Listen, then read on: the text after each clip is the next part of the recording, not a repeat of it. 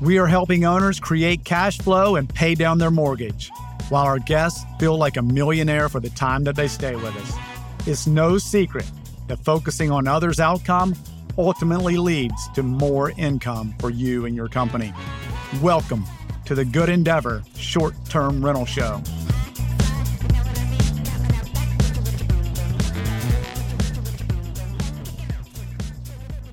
Hey, welcome to another episode of the Good Endeavor Short Term Rental Show. I'm your host, Mark McDaniel. And with a lot of fanfare and a lot of recommendations, I, I welcome Dr. Rachel Gainsborough to the show today. She has an incredible background. She's actually a medical professional, a doctor by day, and she operates 18 luxury short term rental properties um, in the evening. She's a 24 7 mom, and she's also into this midterm rental business that she was kind of telling me before the show. So I can't wait to learn more about that. Rachel, welcome to the show. Thank you so much, Mark, for having me. I cannot tell you how honored I am to be here with you and for you taking the time and energy to share amazing content with the short term rental and com- community worldwide. So, thank you. Thank you for putting this amazing podcast together. Oh, man. I have been loving it. I've been loving it. We're still kind of young, but I've I've been loving it because I get to meet folks like you every day, and it's um, what I love about podcasting is it's like you ask questions that you wouldn't normally ask on a first meeting with people, and so it's just it's super fun. Um, but Rachel, like we were talking before the show, and so you live down in Georgia today, right? Yes, mm-hmm. right above Atlanta. Did you yep. grow up around the the Atlanta area? No, actually, um, I was born in Haiti, raised in the inner city of Miami, and you know, I grew up in a faith-based environment, went to church, went to school. Those were my two things, and really, my family instilled into me uh, not only um, you know, going out and being a go getter, but also being someone who had philanthropy in my heart. And so I've always had a passion uh, to help others. And so grew up in Miami, went on, got the doctorate. I really didn't want to take uh, my parents' sacrifices in vain. So I still have that thought process of, oh my goodness, you know, I could have been that girl, right? Who was in Haiti, left in Haiti, and just, you know, our our family would just feel so honored and so privileged to be in this country. And so, for better or worse, all that's going on, I still feel like this is the greatest country in the world, and you could definitely make an impact, you know, by uh, reframing whatever is going on and and just looking at the opportunity that you have at hand. Got on, got the doctorate. Yay, we got a doctorate, but it came with a hefty amount of student loans. Uh, financial literacy was not a part of our vocabulary growing up because there weren't really a lot of finances to literate upon, uh, to say the least. Yeah. Yeah. And so just was really grateful to have, um, you know, gone past that. It was really a struggle, but we found real estate and that made the biggest difference to our lives. That is amazing. So, your folks, were they in real estate or were they entrepreneurs at all? No, not at all. So in Haiti, my dad was a professor, a math professor. He taught me all the way up to pre calculus. And then he said, You're on your own. Mm, yeah. My mom was a nurse midwife. And so it was healthcare and education was their background. Yeah. Yeah. So you're the perfect child to come out of that. So, so from Haiti to Miami, how old were you when, when that happened? I was six years old when that happened. And when mom and dad they got here, they couldn't, you know, retain their same uh, status or their careers because of the language barrier. So they essentially had to start from scratch. And so they never practiced their craft here in the United States. They actually ended up working in factories, um, you know, manufacturing, driving a taxi, you know, just getting paid minimum wage. And they raised four kids on minimum wage. I just and minimum wage, Mark, was like three. They were telling me three and four dollars an hour. I know. That's crazy. Um, you know what I love about immigrants is they like it's like you don't have the fear. Like the folk folks who grow up here and who are naturalized like generation after generation after generation, there's a little bit more entitlement and immigrants just make a go for it.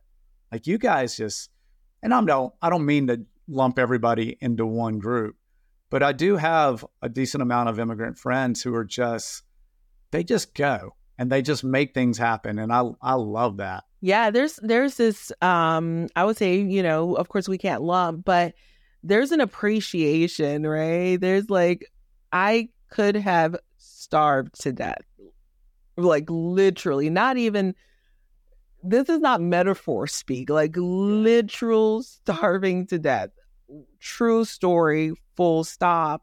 And so that is why my passion is um with uh, the short term rentals and I go into the luxury space and midterm rentals, I'm always looking for where is it that I can get that that ROI because uh, the numbers matter to me.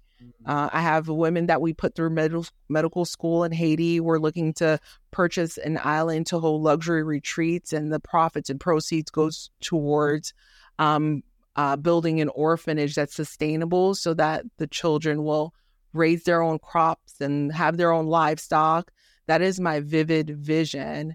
And so the opportunity is here. Like where else? Like who's gonna feed my kids in Haiti and who's gonna put the, the women through med school and where else, you know, will I have yeah. this opportunity? So it's it's it's so much bigger than me.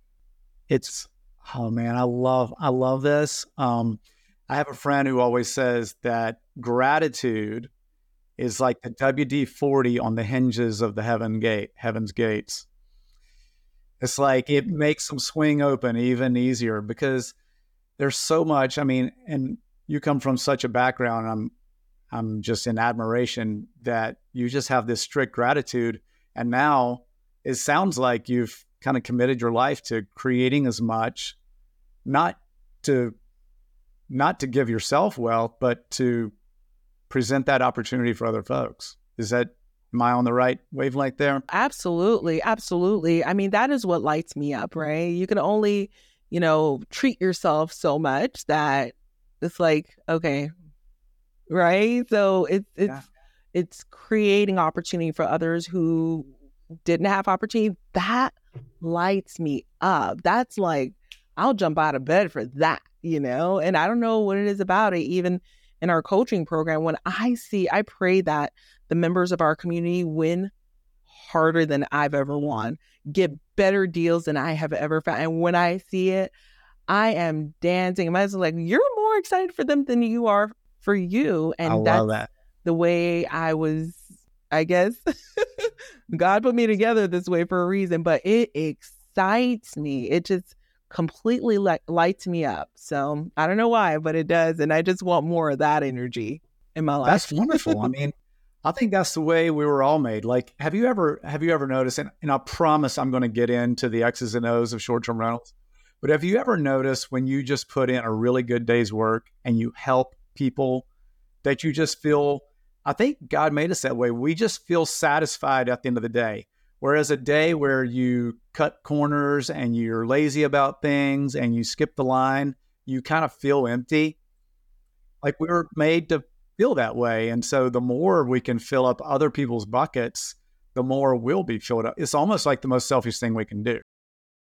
Absolutely. Absolutely. And just to have the opportunity to create businesses where we can help others, it's like, oh my mm-hmm. gosh, it, it's, yeah, it's amazing. I love that's so cool. You've got the heart of a teacher.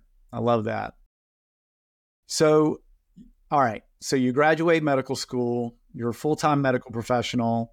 You're you're probably on cloud nine at this point. Like, you know, one of the one of the first in, in your family to to kind of do this. So that's super cool.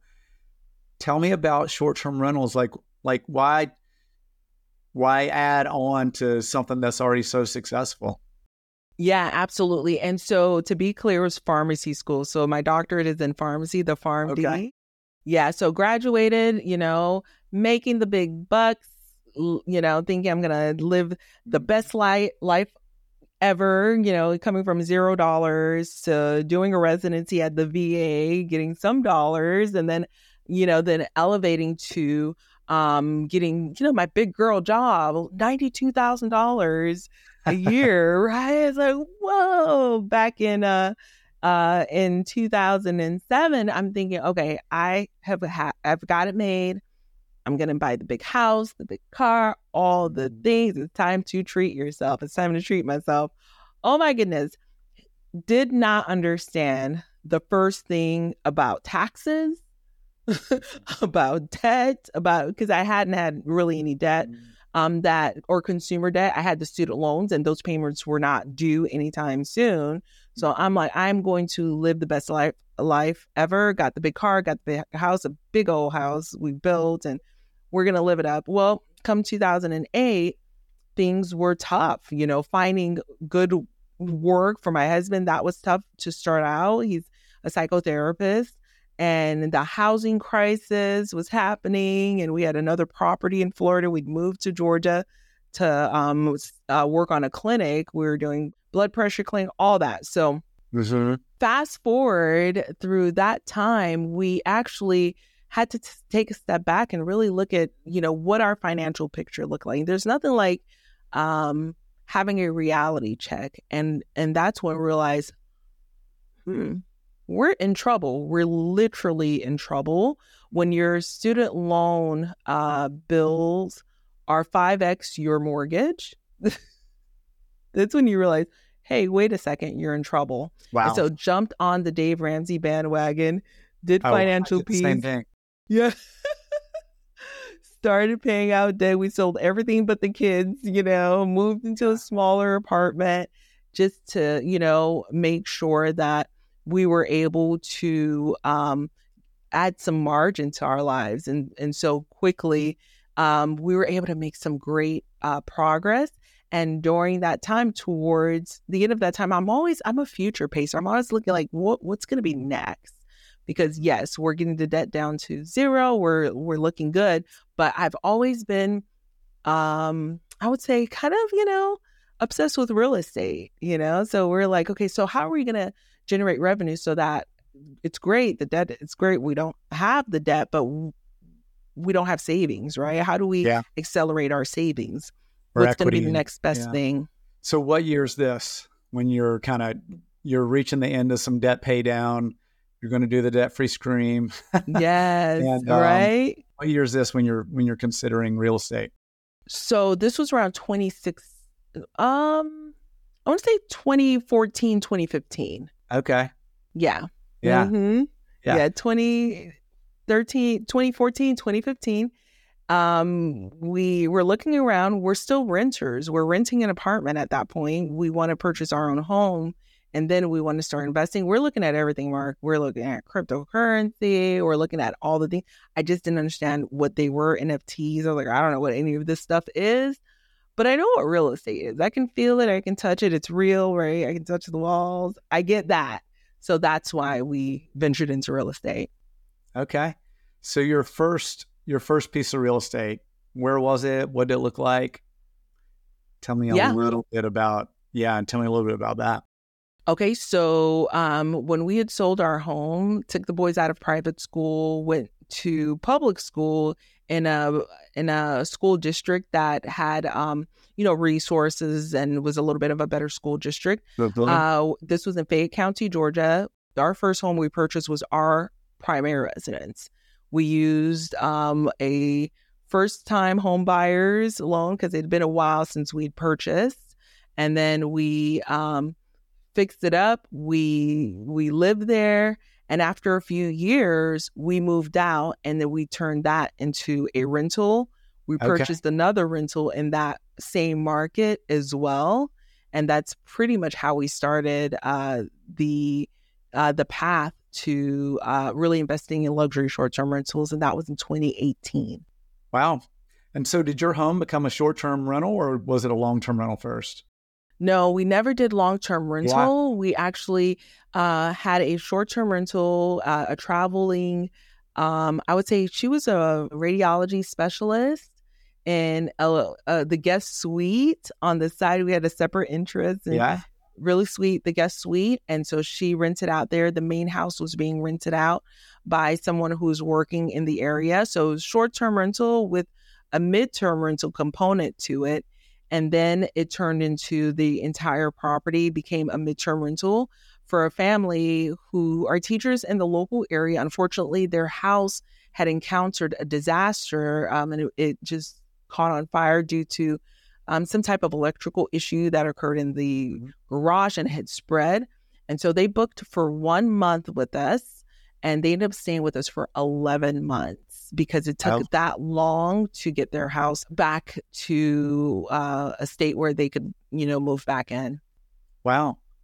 So that's that's super fascinating. We we we kind of jumped into the short term rental market kind of on purpose, but it sounds like um, you just had a, a, a different kind of intentionality. Like you hear so many folks will move out of their home and use it use it as a long term rental, but how you got into the short term rental market was basically through a like what you just described through a myriad of a of a couple events, and so um, I love that. So tell me a little bit about so now you're at 18 luxury rentals. Obviously, that's a big jump from you know owning your first house and using it as a midterm rental to now 18 luxury rentals that you use midterm and and short term.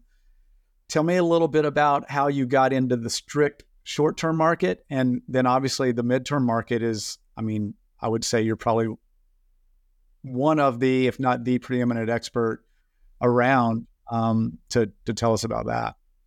Yeah, absolutely. And so the numbers don't lie, right? And I'm really into the numbers. I spreadsheet out all of our deals.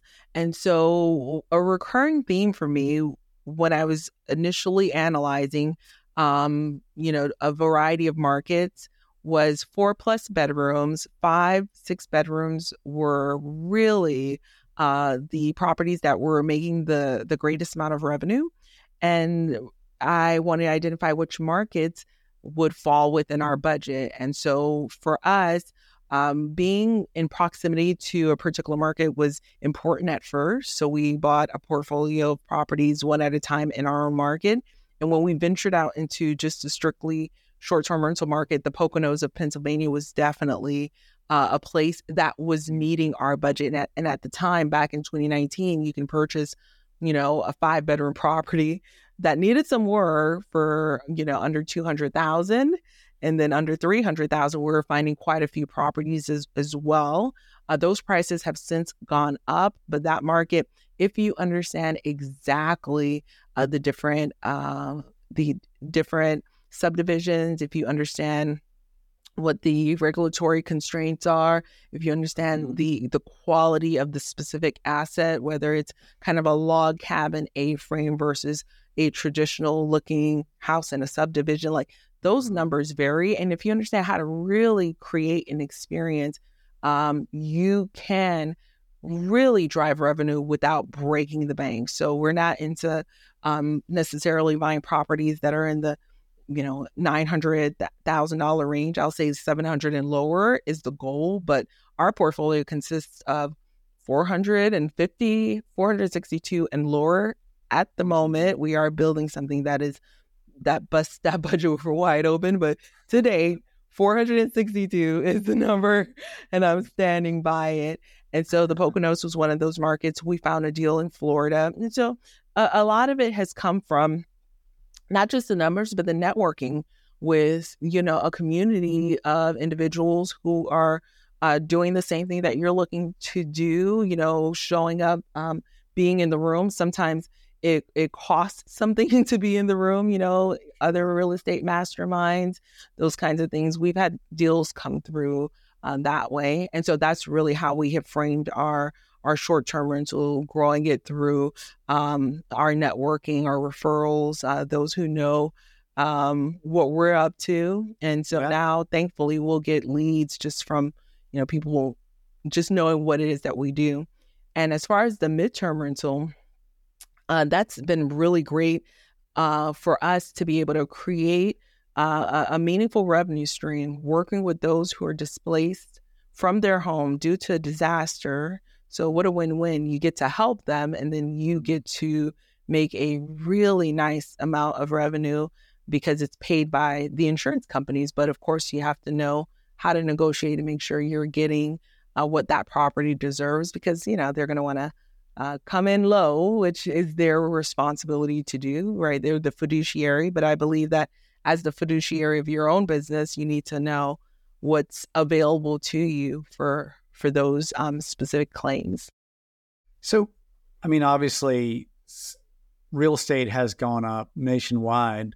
Um, I assume that insurance companies do, do they have? I mean, do they pay market rates, or they just is it just a constant negotiation from the start when when they're when they're paying for a family in a displaced home? Obviously, now they're on the hook for rehabbing the home that has been lost, and they're also on the hook for providing housing um, in a like or or better case scenario. A lot of times, um, kind of moving forward, are they just is it is that tough? Is that a hard situation to to work with the insurance companies, or is it you know a couple back and forths and you figured it out?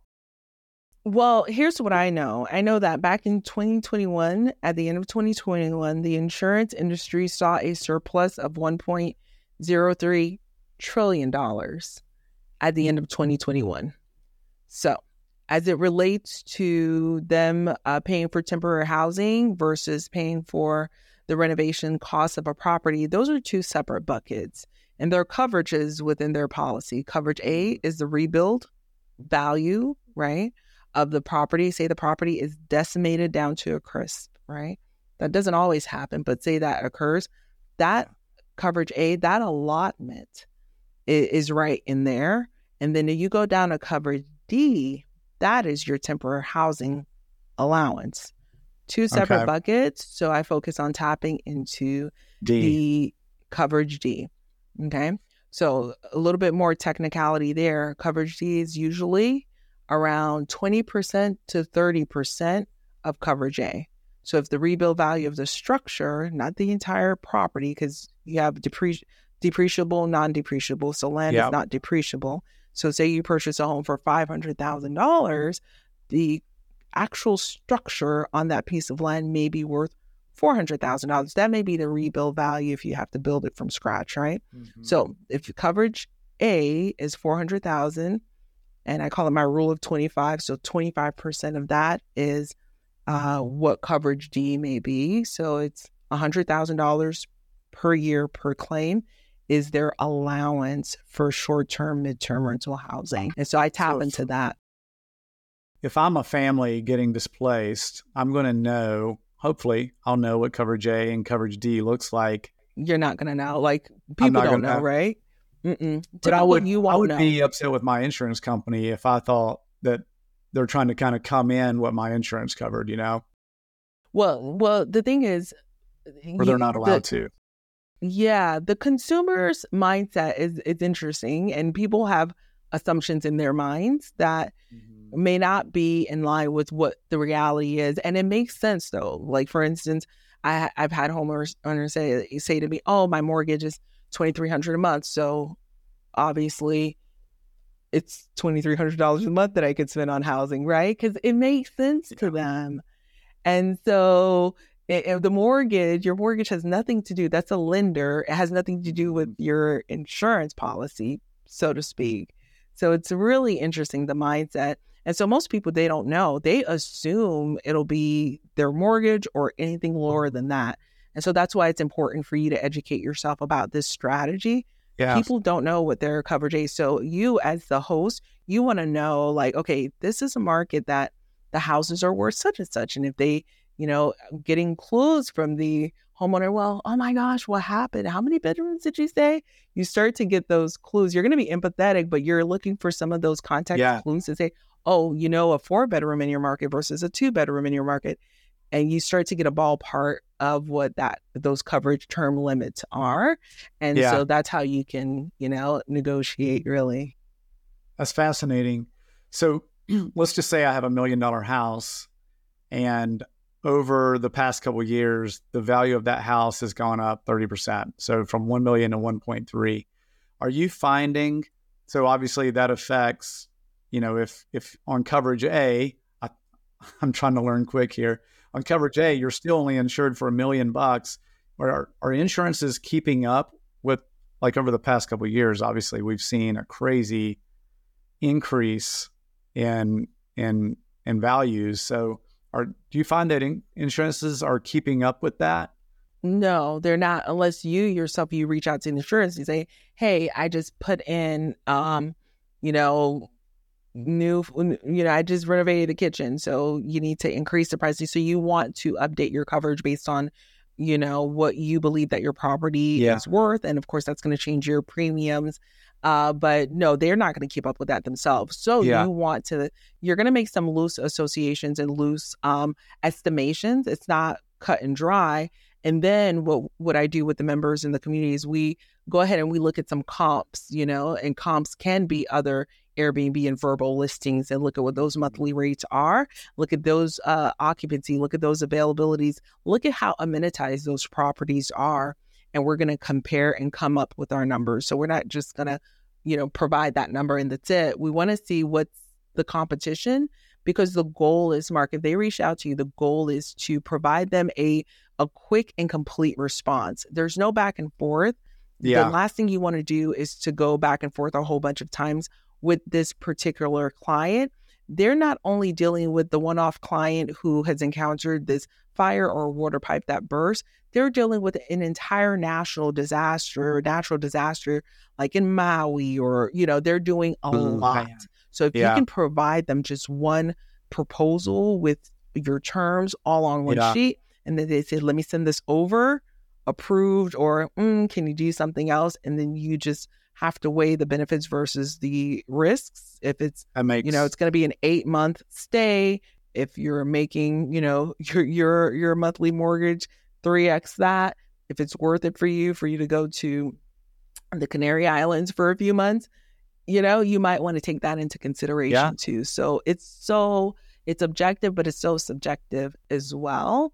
Uh, so yeah, or if you feel like no, I'm going to counter propose. Okay, so we can move this lever or that lever or this lever, you know, to make it make sense still. But what my goal is is to equip homeowners um, and investors to know that you can have uh, increased occupancy uh, and and decrease vacancy while helping someone in need in your community and still generate uh, a profitable uh, amount of revenue as well. Yeah. We were talking a little bit before the show uh, about some of this. And, um, you know, if, if you're, if you're in the best neighborhood and you have the best amenities, you're not trying to buy a house necessarily in the best neighborhood, but you might be trying to buy it in the second or third tier neighborhood, but still have really good amenities, right? Because there's now but so many houses out there that might have like game machines and nice furniture and LED TVs and a pool. So you could do that in a neighborhood that maybe is a little bit less expensive. And so that that's that becomes a strategy then, right? Yeah. And so let me I'm gonna I'm gonna spill some tea for the community. Uh-oh. Let me spill some tea. I wish so, I had some sound effects of, of tea. Yeah. I'm about to spill some tea. So the number, the two top amenities, Mark, that really drive the revenue and and they're a game changer uh, for our properties. And they're the I would say one of which is an amenity that only 30% of hosts are willing to offer, but yet 90% of this avatar needs is being pet friendly. People don't want to be pet friendly. And I get it. I'm in the luxury space. I didn't start off with pet friendly. But after the eighth guest asks you about being pet friendly, you might want to listen and ascertain how do we try to make this happen, right? You got to think a large percentage of families have a pet, right? Two. right? And so they're willing to pay. Like Fufu has more priority over themselves. People want to pay for their pets. They're not going to board them up for eight months. Come on. And guess yeah. what? That is a revenue stream. Fufu has to pay, Pookie has to pay, everyone pays rent, right? And so you can drive the price point from that perspective. You look around your market, again, we're the only pet friendly thing in town. Wow. You get to own this market. So think about it. It's not something you can turn on overnight. You need buy in from your cleaning team. You need to make sure that you're looking at properties with hard surfaces that can be cleaned very easily. But being pet friendly, I know the resistance is there. I keep hearing it and over and over again, and I keep getting people come back week after week. It's like, oh, you know, I'm not getting the buckets. I'm like, well, what is the audience asking for? Pet friendly. Mm-hmm. I don't know what to say. I, they they want pet friendly. They're telling yeah. you what they want. Why can't we get it together? We're so business people. Yeah. So a fenced in backyard like makes sense then too. Yes. Yes. Yes, yeah, and and throw in throw in a foosball table, throw in a game room. That's fine. But when I say amenities, they're looking for pet friendly. And then the second thing is to make you stand out from a crowd. I'm always looking for uh, a property that has a master bedroom on the main or that's on a a slab. Uh, just just you know uh, a one story. Just because when it comes to accessibility, if you're the only one in town that's accessible and you've thought of these things like, come on, let's go. Like, there's not a lot of people thinking that way. And and so that is the avatar I want to serve those who may have some of those limitations. They may have an elderly family member or a child with a disability. You want to make sure that that individual, they're the ones that are the most like precious in that family wherever they go that person is the one that's going to be kind of the one that you need to look out for the most. And so yeah. the the family's willing to pay, the insurance willing to pay, like you're the only one that can accommodate this individual. Yeah. Have you ever purpose built a property like this, or do you are you are all of yours you just bought off on the market?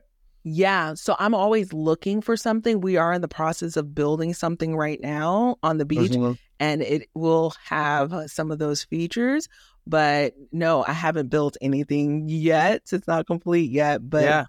I, I love that process, that thought process. I think it's very important because, again, those are the individuals that are often, um, I think they don't, we as, as hosts, we need to do a little bit of a better job of thinking of, of those uh, special uh, members of families who, who need a little bit more attention.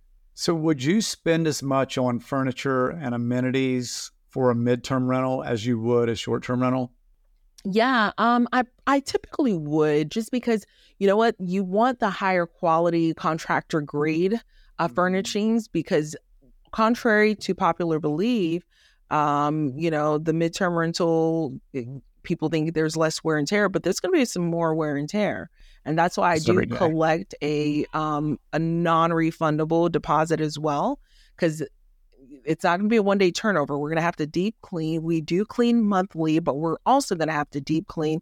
We're going to have to paint some, you know, scuffs on the wall every time. Mm-hmm. But again, these are some of the most low maintenance guests that you're going to find. They just yeah. want to be in an area where they can go and check in. Did the contractor show up? Is the house, you know, is the project getting done? Can I just drop yeah. my kids off to school and swing by? So the proximity to the subject property is important but at the same time it's going to be lived in you know the flimsy um, cookware is not going to be it's not going to work. whereas you can get get by with the short-term rental potentially if they're there just a couple nights they're yeah. eating out they're not really using the things they're going to be using the things. But where i find that the operating expenses are reduced is that with the short-term rental it's like two or three nights if something stops working you gotta get that plumber there right away. And it could be weekend, it could be nighttime. You need them right away. So you're paying that nighttime weekend premium versus with the midterm rental, they're there for the next eight months. It's like, hey, could you give me till Monday so I'm not paying this premium? Yeah. And it works out. Yeah. give me an idea. Like, um, let's just say a five bedroom house in your area is $3,000 a month for a long term rental rate. How much more is a midterm rental rate? $16,000 a month. Oh, wow. So considerable. Considerable. Yeah. Ours that got featured on Netflix is six bedroom. We average about, um, we go from 15 to 28,000. Uh, depends depending right on the mm-hmm. the scarcity in the market, but it averages around 21, 22,000 a month. And what and is your the mortgage is 25 and change, 2500 and so we had the good interest rates. So after um, PITI, it's tax. Uh, we're at thirty one hundred a month. Man, sorry, you just hit me with that. That's great. That's that's way more than I thought it was going to be. I thought you might say like eight, and so That's that's way more than I thought it was. So it be. varies. So I'm like south of Atlanta in a a little bit of a higher cost of living area. I have a colleague that's near the city in Decatur, so their four bedrooms are around um are around eight for a Okay. four bedroom that's furnished. Yeah. So you're not what is- off, but it just depends on the cost of living of that particular pocket of area. How many months a year might the average midterm rental sit empty? Um, that's a great question. I haven't seen months. I've seen max so far 21 days. So I've built a community of uh, of midterm rental hosts because and there's 260 of us in this community. Okay. So what I've seen uh, max so far is is 21 days, and what I love about this strategy is it's a different, excuse me, it's a much different vibe than a short term rental vibe, right? When you're in that short term rental, it's like uh, the red ocean, the feeding frenzy, and yeah, some people yeah. are dropping their prices. That you're like, don't drop it too low. It's it's a whole different vibe. It's with the midterm rental, the network, the network, your network is really your net worth, and the fortunes are in the follow up. I'm dropping some some cliches on you. No, so, this- so so so bear with me. But your net Stand on those. Yeah. is your net worth and the fortunes are in the follow up. So with your midterm rentals, if I'm fully booked, Mark, I tap into my little WhatsApp chat for my neighbors who are doing midterm rentals as- well. Anyone has anything, this one just came up, let's lock it down because the answer is yes. I never tell an insurance, oh, I'm not occupied. Oh, no. The answer is yes. Do you have yes?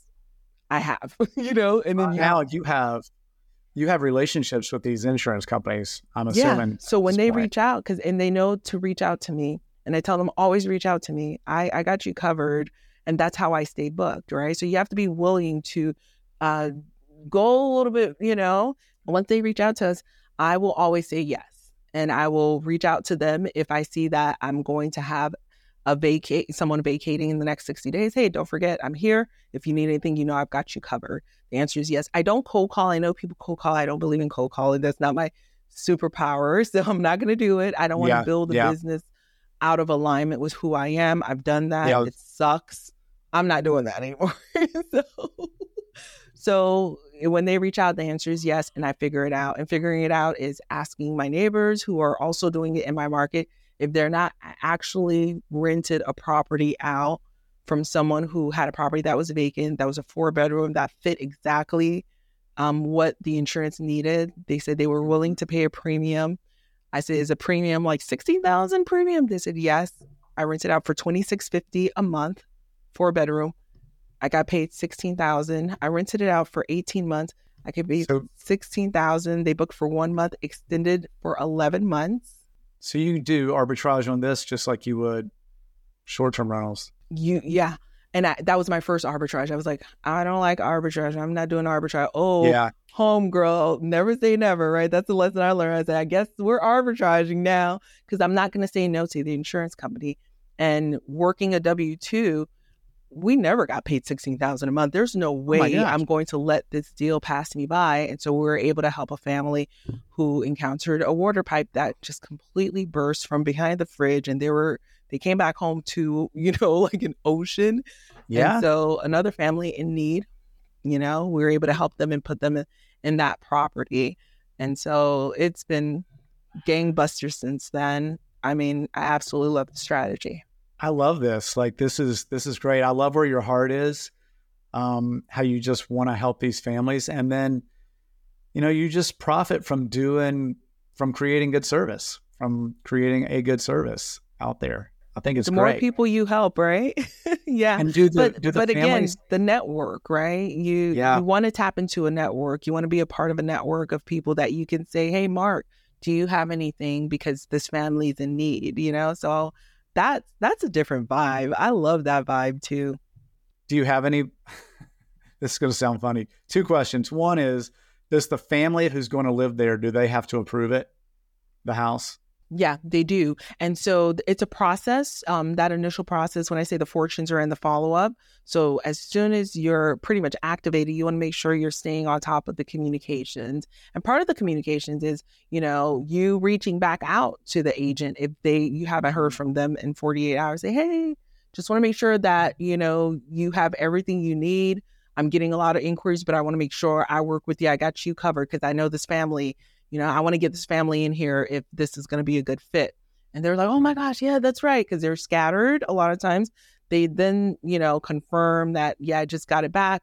The family's going to schedule with you and the family is going to tour the house. This is different from short term rental. The short term rental, the family wants to tour the house. Like, oh, the answer is yeah. no. Midterm yeah, rentals, right. yes, spot on. Yes, because they're going to stay there even if they book for one month, Mark.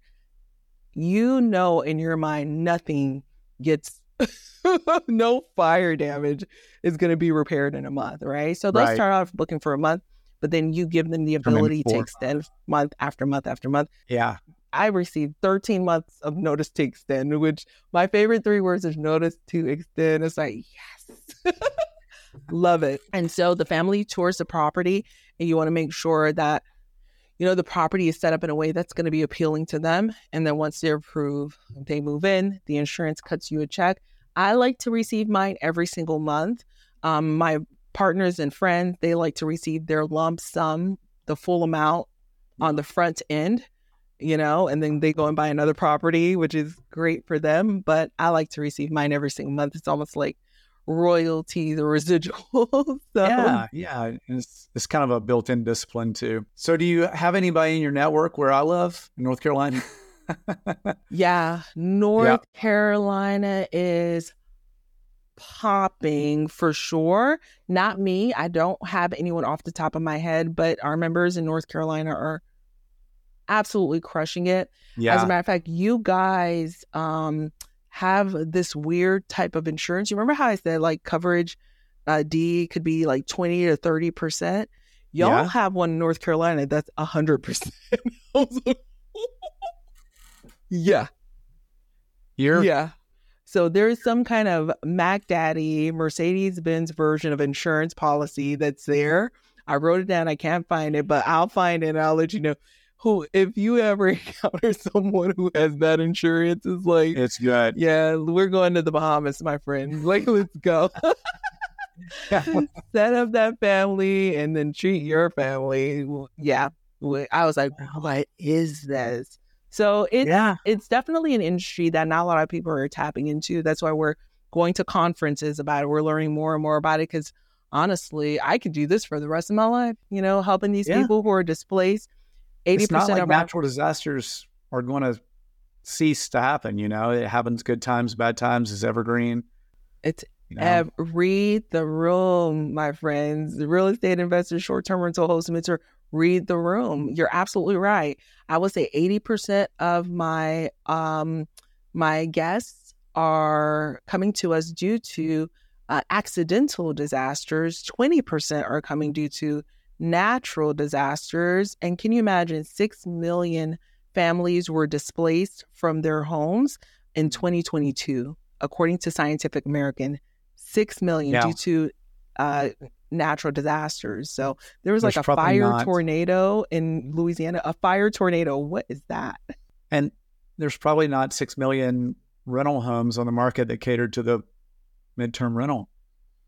So that's uh, it's a kind of a blue ocean a little bit. So I mean that leads me we're we've we spent a lot of time together, so I really really appreciate it because I want to talk to you for like two more hours, but I want to be respectful. Um, so now like you're helping other folks learn about this. So you're teaching other folks and you have a course on how to do this, right? Can you tell us a little bit about that?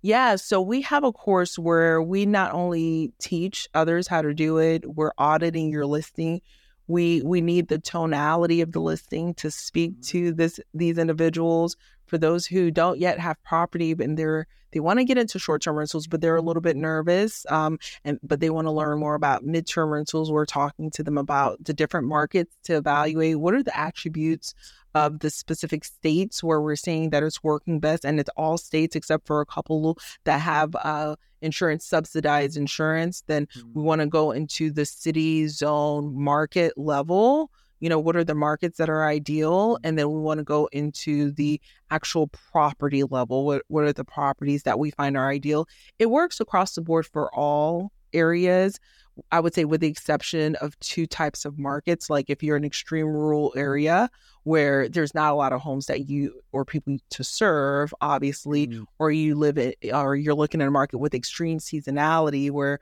all the homes, for instance, like in Cape May, um, you know, Avalon in New Jersey, it's only second homes. If it's just all the homes are second homes, well, it's not going to make sense because they have a primary home. So, like, almost logically thinking through that, those are the two markets it wouldn't work in. But if you're looking for maximum profitability where you know you could drive the revenue, it's going to be those homes that you can set up to be pet friendly and you know the areas that are um they don't have the lowest, I would say, you know, like you're not looking for the areas that are going to be like the most affordable per se. You want to like look a little bit uh, in the areas that are a little bit of a higher cost area. And, you know, we just map all of that out in our course. And so um, you can find us on shorttermgems.com. I have a Learn with Rachel tab on shorttermgems.com. And uh, yeah, would look forward to connecting. And from there, we actually are, we just launched a website where we're marketing properties of the, the members that are in our program you know, on this website just to give them a little bit more visibility and opportunity um, to get the insurance companies to connect with us. And so that is a, a big passion of ours. It's a win, win, win all around. And I'm all, I'm here for it. Yeah. Yeah. That is so good. My next question was going to be where can people find you? But, but you answered that and, and how you just finished. Like I had a mentor tell me one time, like if you win and somebody else loses, like that's a bad scenario. But a win win or a win win win, like that's how every business interaction should be all the time.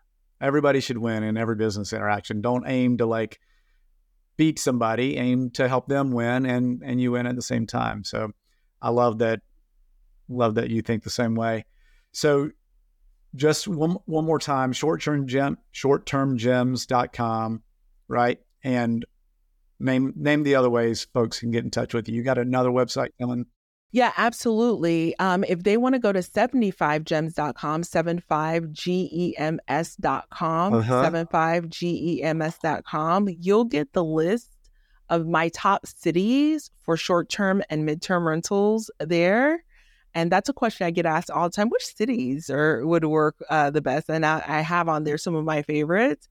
So 75gems.com and they'll be able to get a part of our um, our emails and you know invitations to join us for classes and and webinars and all of the things. So thank you. Thank you for sharing. Yeah, thank you. This has been an absolute pleasure. No, and I mean that, like seriously, I, I could talk to you forever. You might have a new student as well. So Oh, I love it. Let's go, let's, Mark. let's yeah, let's do this. I, I, told you I was gonna spill some tea. Look, if that's the free stuff, can you imagine? Yeah, it's, it's an amazing community for sure. We didn't come here to think about winning. We came here to actually do it. Yes, let's go. this has been great. Thank you so much, Rachel. I really appreciate it. You're so welcome. Thank you for having me. What a pleasure. Thank you, Mark. Thank you for listening, and don't forget about the tools available to subscribers the Property Manager Self Assessment Tool, my Property Upgrade Walkthrough List, or the chance to feel like a millionaire for the weekend by checking out one of our own properties in person. It's all available on our website www.goodendeavorstrshow.com.